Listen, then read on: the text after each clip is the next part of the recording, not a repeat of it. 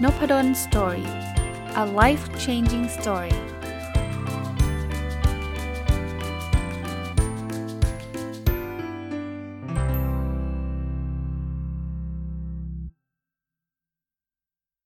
วัสดีครับ ยินดีต้อนรับเข้าสู่น p ดลสตอรี่พอดแคสต์นะครับ แล้วก็วันอาทิตย์ยินดีต้อนรับเข้าสู่รายการ My Books นะครับที่เป็นรายการที่ผมเอาหนังสือที่ผมเขียนนะครับ มาเล่าให้ฟังนะครับ ยังคงอยู่กับหนังสือเล่มที่ชื่อว่าเล่นหุ้นอย่างไรไม่ให้ลำเอียงนะหลายคนได้สอบถามมาว่าเอ๊หนังสือเล่มนี้ยังมีจำหน่ายอยู่หรือไม่นะครับเข้าใจว่าในหน้าร้านเนี่ยอาจจะหายากสักนิดหนึ่งนะครับ แต่ว่าถ้าสั่งออนไลน์ผ่าน C1 เนี่ยยังคงมีอยู่นะครับ ก็ลองลองเสิร์ชดูชื่อเล่นหุ้นอย่างไรไม่ให้ลำเอียงนะครับในเว็บของ C1 น่าจะยังมีนะครับ ตอนนี้เนี่ยมาถึงท้ายเล่ม ซึ่งหนังสือเล่มนี้เนี่ยท้ายเล่มเป็นเรื่องของ research นะ เป็นงานวิจัยที่ส่วนตัวผมได้ทำนะครับ แต่ก่อนที่จะทำเนี่ยผมก็ไปศึกษาแนวคิดของคนที่ประสบความสำเร็จในการลงทุนนะผมขออ้างอิงหนังสืออีกเล่มหนึ่งนะครับ เพราะว่าเป็นหนังสือที่ผม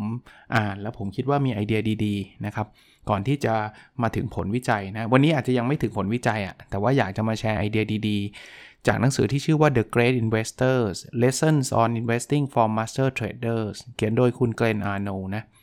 คือคุณเกล็นอาร์โนลด์เนี่ยได้ไปรวบรวม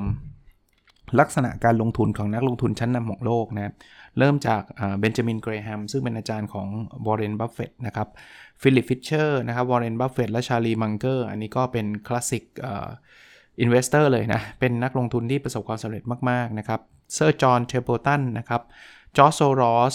ปีเตอร์ลินช์จอห์นเนฟแล้วก็แอนโทนีโบตันนะหลายคนเนี่ยต้องบอกว่าเป็นสาย VI ซะส่วนใหญ่นะ ไม่ได้เป็นสายเทรดแบบกราฟนะ ก็มีบ้างนะครับที่เขาอาจจะใช้กราฟใช้อะไรแต่ว่าเดี๋ยวเรามาลองลองมาเรียนรู้กันนะครับ ว่านักลงทุนเหล่านี้เนี่ยมีหลักการอะไรบ้าง วันนี้เนี่ยอาจจะไม่ได้ครบทุกท่านด้วยซ้ำนะครับ ผมจะแชร์หลักการของนักลงทุนในแต่ละแต่ละคนให้ท่านฟังนะครับ เท่าที่เวลาจะพอมีนะครับ ก็ไม่เป็นไรครับ ก็ถ้ามันไม่จบก็สัปดาห์หน้าเรามาต่อได้นะ เล่มนี้อาจจะได้อีกสัก 1-2 สัปดาห์เลยแหละนะค่อยๆไปกัน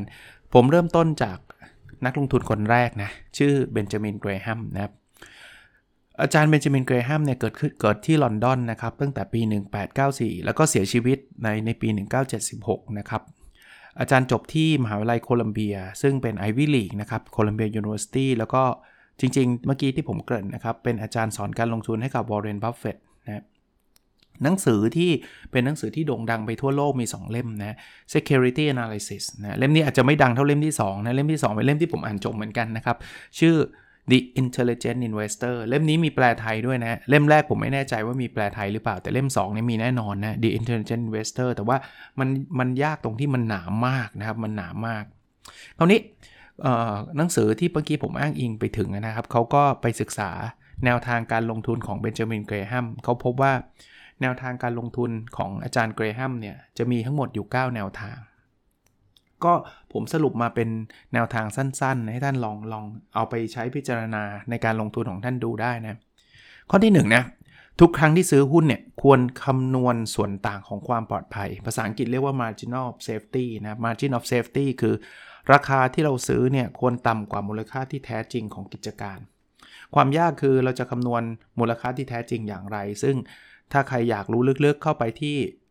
สองเล่มนั้นนะครับ security analysis หรือ the intelligent investor เขาจะสอนวิธีพวกนี้เลยครับว่าเขาใช้หลักการในการคำนวณมูลค่าที่แท้จริงยังไง แต่ว่าหลักการคือถ้ามูลค่าที่แท้จริงมัน 10 บาท คุณซื้อหุ้นในราคา 15 บาท อย่างเงี้ยคุณคุณไม่ควรซื้อนะไม่มี margin of safety คุณอาจจะต้องซื้อ ถ้าซื้อได้ราคา 2 บาท 3 บาท อย่างเงี้ยมันคุ้มถูกไหมข้อแนะนำข้อที่ 2 ครับ วิเคราะห์ด้วยเหตุผล และปราศจากอารมณ์ในการตัดสินใจเกี่ยวกับการซื้อขายหรือถือหุ้น ข้อนี้เป็นธีมของหนังสือเล่มนี้เลยใช่ไหมเล่นหุ้นอย่างไรไม่ให้ลำเอียง ถ้าเราใช้อารมณ์ความรู้สึกล้วนๆเนี่ยมันก็จะพาไปแบบตามตามความรู้สึกเราอะซึ่งต้องเรียนแบบนี้นะครับว่าความรู้สึกเราไม่ใช่ว่าไม่ดีนะ ดีแต่ว่าบางทีมันไม่มีเหตุผลบางทีมันเอาแต่ สถานการณ์เฉพาะหน้าอะไรอย่างเงี้ยนะบางทีเพื่อนเชียร์ก็กระตุ้นแล้วเกิดมีความรู้สึกฮึกเหิม วันไหนฮึกเหิมเยอะซื้อหุ้นเยอะ ซึ่งมันอาจจะไม่ใช่เวลาที่ซื้อเลยสังเกตไหมที่บอกว่าเวลาเราไปกล้าตอนที่คนอื่นเขากล้ามากอะ่ะคืออะผมยกตัวอย่างนะอันนี้ไม่ได้ไม่ได้ต่อต้านคนซื้อนะครับ แต่ว่าจะเล่าให้ฟังว่า ถ้าเราไม่ศึกษาเลยโอ้โหดอชคอยบิตคอยมันขึ้นกันมหาศาลซื้อเลย โดยที่ไม่รู้เลยว่าคอยนี่มันคืออะไร หน้าตามันเป็นยังไง มันขึ้นมาเยอะหรือยังอะไรก็ไม่รู้ทั้งสิ้น เราแค่ว่าฮึกเหิมเพราะว่าเพื่อนๆซื้อกัน ถ้าใช้วิธีนี้ผมว่าโอกาสเราเจ๊งสูงมากนะ อาจารย์เกรแฮมก็พูดไว้ตั้งนานแล้วนะ มีเหตุผลได้นะ จะซื้อคริปโตเคอเรนซีซื้อได้ครับ มีเหตุผลไหม แล้วถ้ามันตกไม่ใช่ว่าพอตกปุ๊บเป็น VI เลยเป็น value investor ทันทีตอนขึ้นนี่กะเก็งกำไรนะ วันเดียวได้หลายหมื่นเลย โอ้โห คุ้มมากถ้าว่าตกปุ๊บอยากถือ 10 ปี มันอาจจะไม่ใช่แบบนั้นก็ได้นะนะ เพราะนั้นวิเคราะห์ด้วยเหตุผล พยายามให้ลดอารมณ์ความรู้สึกให้น้อยที่สุด มันคงปราศจากคงยากนะ แต่คำแนะนำเขาก็ต้องสุดโต่งไปเลยว่า ก็พยายามทำให้น้อยนะ อันที่ 3 ชัดเจนนะครับ การเก็งกำไรไม่เหมือนกับการลงทุน คือเขาอาจารย์เกยห้ามไม่ได้บอกว่าห้ามเก็งกำไรนะ แต่คุณต้องรู้ว่า 2 อันนี้ต่างกัน เก็งกำไรคือซื้อในราคาแพง แต่อาจจะขายได้ในราคาแพงกว่า ซื้อวันนี้ขายพรุ่งนี้อาจจะเป็นลักษณะแบบนั้น แต่ลงทุนเนี่ยมันไม่ได้เป็นแบบนั้นนะลงทุนเนี่ยเราต้องอยู่กับมันในในระยะเวลาหนึ่ง ไม่ใช่ว่าลงทุนแล้วห้ามขาย แต่ว่าหลักการมันคนละหลักการเลยนั้นถ้าเกิดใครจะเก็งกำไร แนะนำไปศึกษาวิธีการเก็งกำไรให้ดีนะครับ ผมก็ไม่ได้มาสายนั้นต้องเรียนตรงๆ แล้วก็ไม่ค่อยได้อ่านหนังสือในสายนั้นสักเท่าไหร่ ผมชอบการลงทุนมากกว่า แต่ต้องแยกแยะให้ถูกนะ เก็งกำไรไม่เหมือนกับการลงทุนนะ ข้อที่4นะครับการวิเคราะห์ธุรกิจสำคัญกว่าการวิเคราะห์หลักทรัพย์อ่าแปลว่างี้ก็บอกว่าเวลาคุณจะซื้อหุ้นสักตัวเนี่ยไม่ใช่ดูแค่บริษัทนั้นบริษัทเดียววิเคราะห์หลักทรัพย์คือไปดูแค่บริษัทนั้นเป็นยังไงอย่างเดียวเผลอๆแล้วการดูทั้งธุรกิจทั้งหมดเลยเนี่ยเช่นตอนนี้เนี่ยผมอยากจะลงทุนในธุรกิจเรื่องของร้านหนังสือสมมุตินะผมผมจะต้องมองเทรนด์ของร้านหนังสือให้ออกก่อนว่าร้านหนังสือเนี่ยตอนนี้มันเป็นโอ้โหเทรนด์กำลังขยายตัวไหม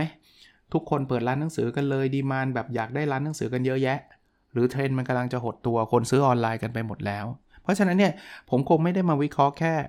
C1 อย่างเดียว ร้านในอินอย่างเดียวนะครับอมรินพิมพ์ติ้งอย่างเดียว ผมอาจจะต้องวิเคราะห์ในภาพรวม แล้วอาจารย์เกรแฮมบอกว่าการวิเคราะห์ในภาพรวมเนี่ยสำคัญกับการวิเคราะห์เฉพาะเฉพาะหลักทรัพย์นั้นๆนะครับ อีกมุมหนึ่งนะที่ผมผมอ่านแล้วตีความออกมาได้คือ บางทีการวิเคราะห์หลักทรัพย์อาจจะพูดถึงแค่หุ้นอย่างเดียวด้วยซ้ำราคาตอนนี้แนวรับแนวต้านเท่าไหร่ก็ก็ดีครับ แต่ว่าไกลไปกว่าหุ้นคือธุรกิจอย่างที่ผมบอกนะบริษัทนี้ผู้บริหารดีไม่ดียังไง มีความรู้ความสามารถยังไง แล้วก็ภาพของอุตสาหกรรมที่เมื่อกี้ผมเล่าให้ฟังแล้วนะอุตสาหกรรมเป็นตะวันตกดินหรือเปล่าไอ้พวกนี้สำคัญนะสำคัญกว่าการมาวิเคราะห์หลักทรัพย์ เจาะลึกไปด้านเดียวอะแค่แนวรับแนวต้านอย่างเดียวนะข้อ 5 ครับ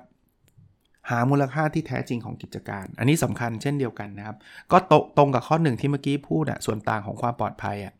คือคุณต้องมีวิธีการหามูลค่าที่แท้จริงของกิจการ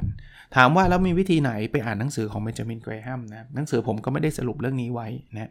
เขาจะมีวิธีที่หลายคนบอกคอนเซอร์เวทีฟมากๆนะบางคนบอกว่าถ้ายุคยุคที่เบนจามินเกรแฮมสอนอยู่เนี่ยอาจจะมีหุ้นแบบนั้นเยอะ ถ้ายุคปัจจุบันอาจจะมีน้อยก็จริงนะแต่ก็ลองลองลองศึกษาดูไม่เสียหายถูกไหม นะครับอันที่ 6 นะครับ ตลาดหุ้นเป็นเหมือนเครื่องที่จะบอกเพียงว่าคนส่วนใหญ่คิดอย่างไร ไม่ได้บ่งบอกมูลค่าที่แท้จริงของหลักทรัพย์ จริงครับ คือตอนนี้เนี่ยเราจะเห็นหุ้นบางบางตัวเนี่ยขึ้นไปแบบไร้เหตุผลมากๆ ไร้เหตุผลแปลว่า มัน กำไรมันก็ไม่ได้ขึ้นขนาดนั้นหุ้นบางตัวขึ้นแบบ 20-30 เท่า โดยที่กำไรไม่ได้ขึ้นขนาดนั้นนะกำไรอาจจะบวก 20% 50%อย่างมากนะ แต่ว่าหุ้นขึ้นไป 30-40 เท่าเนี่ย อาจารย์เกย์ห้ามก็เลยบอกว่าตลาดหุ้นเนี่ยมันแค่บอกว่าคนส่วนใหญ่คิดยังไง ไอ้ที่หุ้นมันขึ้นเนี่ย เพราะคนส่วนใหญ่คิดว่ามันจะขึ้นไง พอมันขึ้นไป 10 เท่าก็คิดว่ามันจะกลายเป็น 20 ก็แห่กันเข้ามาซื้อ มันก็กลายเป็น 20พอ 20 ก็คิดว่ามันจะไปได้ต่อจะกลายเป็น 30 ก็แห่กันมาซื้อ มันก็กลายเป็น 30 เท่า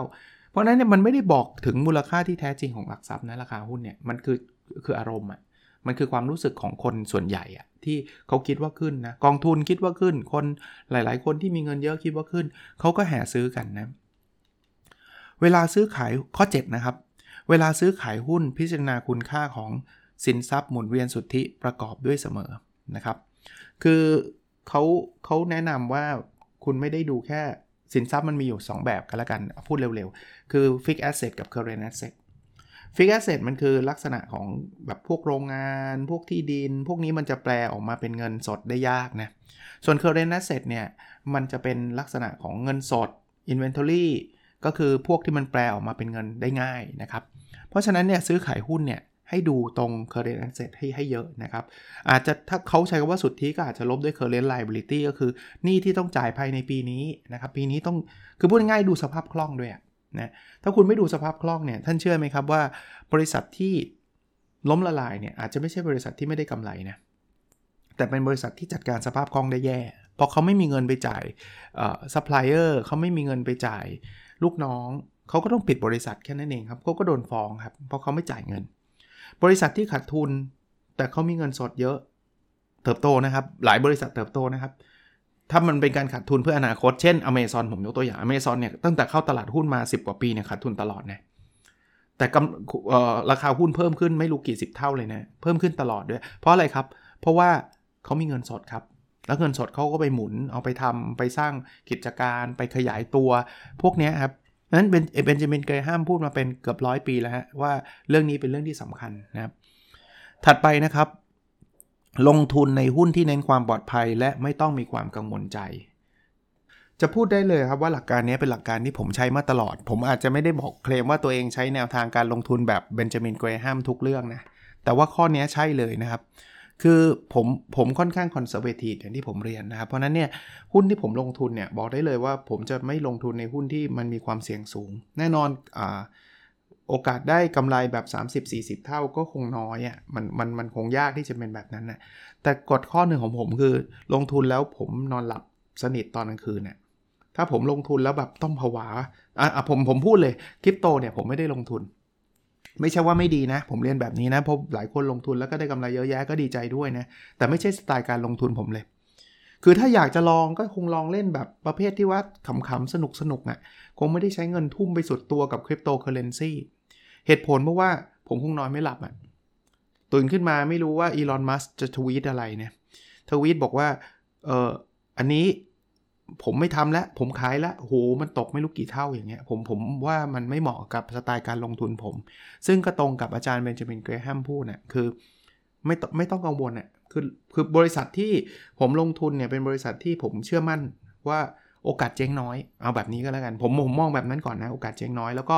มันคำว่ามีเน้นความปลอดภัยคือ คือโอกาสเจ๊งน้อยแล้ว มันก็มีโอกาสขึ้นนะ แต่ไอ้จะให้เห็นว่ามันจะขึ้นแบบ 10 เท่าภายใน 1 ปีเนี่ยไม่เห็น แต่โอกาสที่มันจะเจ๊งภายใน 1 ปีก็แทบไม่มี อารมณ์ผมจึงเป็นแบบนั้น ท่านจะเรียกว่าหุ้นใหญ่หรือหุ้นเล็กก็ได้นะ คือผมไม่ได้ลงทุนเฉพาะหุ้นใหญ่ๆ มากๆ แต่หุ้นใหญ่ก็เป็นหุ้นที่ผมลงทุนนะ ไม่น้อยนะ หุ้นเล็กผมก็ลง ถ้าผมเห็นว่ามีแนวโน้มการเจริญเติบโตแต่ ผมก็จะค่อนข้างคอนเซอร์เวทีฟว่ามันไม่ใช่เล็กแบบไม่รู้จักอะเล็กแบบปั่นอย่างเงี้ย ผมคงไม่เอานะครับ ก็คือคือส่วนตัว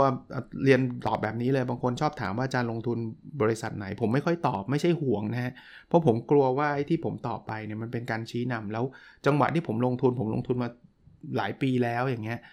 ตอนนี้ราคาตอนนี้อาจจะสูงไปแล้วก็ได้ในการลงทุนเพราะนั้นเนี่ยก็ค่อนข้างที่จะไม่ไม่เคยไม่ใช่ค่อนข้างฮะไม่เคยที่จะบอกใครว่าลงทุนอะไรนะครับ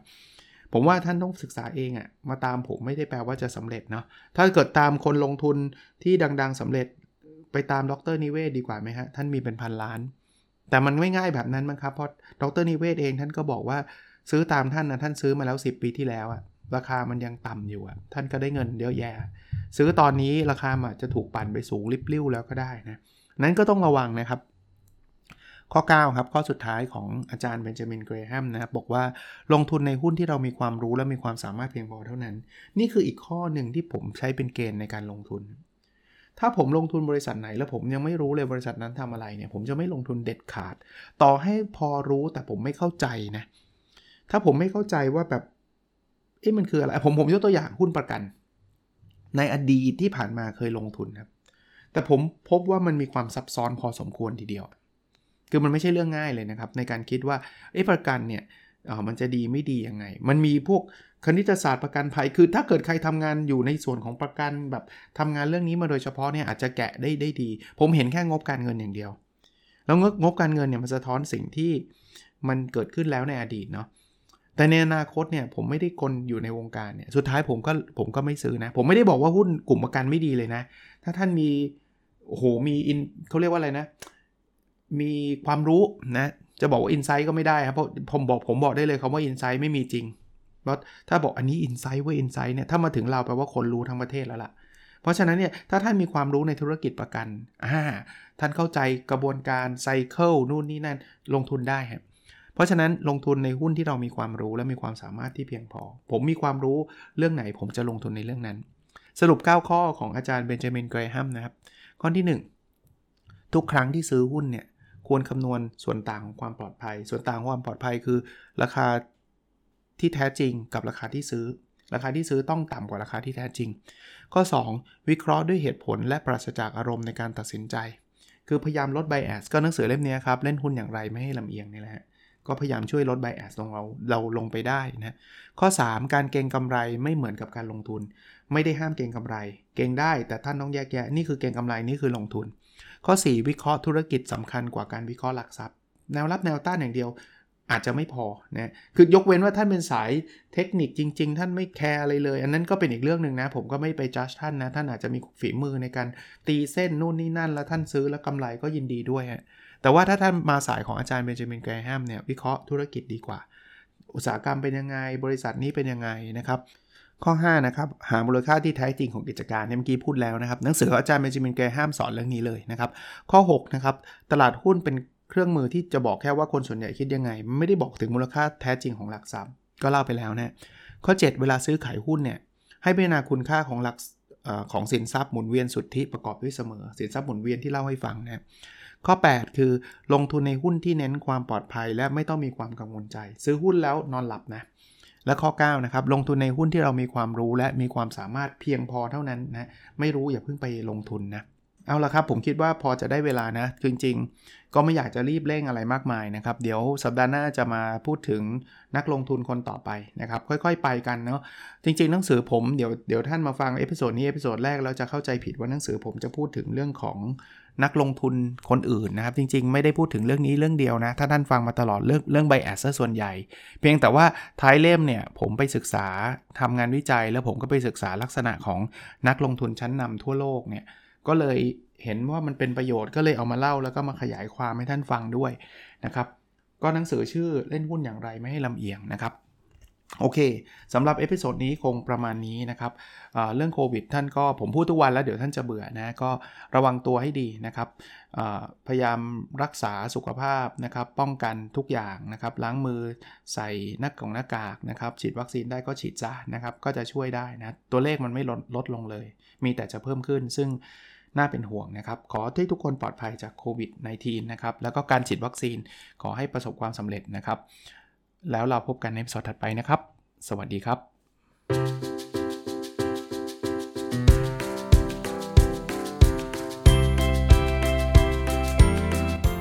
n o p a d o n Story